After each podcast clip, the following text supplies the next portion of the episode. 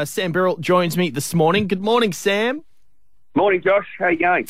Uh, very, very good. Your uh, speech in Parliament yesterday, I spoke about it on the show, and uh, you brought out an apple, a prop, which was good to see. I do like a bit of uh, theatrics when I'm watching Parliament. yeah, I, I think uh, I suspect I could have got in a bit of trouble for it, but I needed to make a point, a very serious point. So I pulled an apple out of my pocket, I held it up, and I started talking about how good it was. Um, and then I started talking and, and how great it was that we've got this clean Australian fruit. And then I started talking about the fact that the, the current government's making it harder for businesses like apple growers to uh, apple orchards to to uh, be profitable. And then the Labor people started yelling at me, but um, but I, I continued on and uh, pushed through and tried to make the point that do we want my final line was do we want our kids eating this clean, healthy Australian fruit, or do we want them imported from China?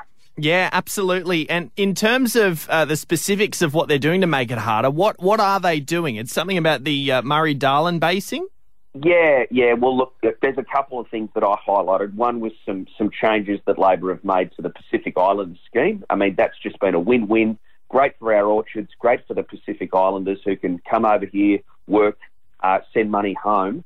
Um, they've made some changes that make that harder to operate uh, and growers are saying we might have to boycott it because mm. it's just not unworkable. But but probably moreover, just the fact that they want to pull more of this irrigation water away from farms um, and hold it as the Commonwealth and hold it as the federal government and, and not allow it to be used for irrigating uh, any type of uh, fruit uh, food crop. So um, yeah, th- those were the main points I was making. Say the guys, this, this stuff you're doing just makes it harder to farm. You've got to understand where our food comes from, how mm. lucky we are that we've got such good food. It comes from places like my electorate. You might not sort of remember that in the cities, but you've got to understand that um, these be, these businesses need to be supported. Not uh, you, you can't make it more difficult for them. Yeah, absolutely. It's good to have someone like yourself in Parliament because I, I kind of agree with you. Some of the some of the times I think maybe it's out of sight, out of mind for a lot of the politicians. Yeah, the food the food turns up on the grocer's um, shelf or the supermarket, and everyone thinks, "Oh, that isn't that great." Um, you've got to think about what how much effort, risk went into um, into producing that in Australia and making sure it's there for you. Absolutely, and um, uh, volunteer grants are open as well across the GV. Yeah, they're up to five thousand dollars, um, and they're available for not-for-profit organisations. Uh, so the way to start the ball rolling on that is to send an expression of interest, uh, sort of uh, uh, email my office, which is sambirrell.mp.aph.gov.au, and you can get to me via the Facebook page, via whatever. Yep. Um, and um, and get an expression of interest form in, and uh, and then we'll go from there. We try to. I mean, it's an ongoing thing, so I encourage anyone who missed out last time to apply again. Uh, I just love it because I, I really, you know, five, two to three to five, four thousand, five thousand dollars for a small club uh, or volunteer organisation can just help so much, and, and they're the they're the fabric of our society. These these uh, organisations. Yeah, yeah, absolutely. And um, just quickly before we let you go, this is the first time I've uh, been able to chat to you since we heard the news about uh, the Commonwealth Games.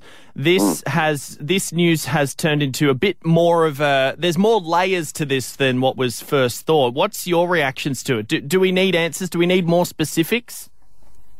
Oh, we need we need multiple inquiries as to what has gone on here.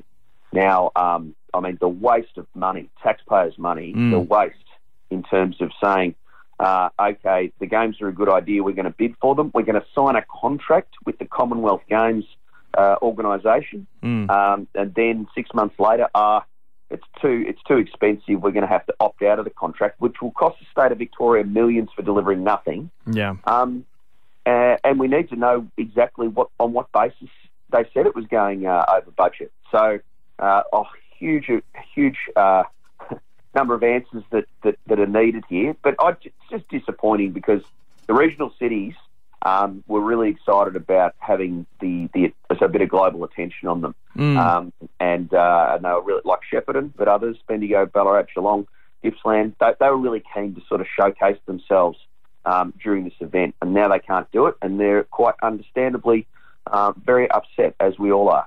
Yeah, yeah, absolutely. So uh, that's obviously a developing story, which will keep you up to date. Sam Birrell, I appreciate your time this morning. Thank you. Good on you, Josh. Thanks so much.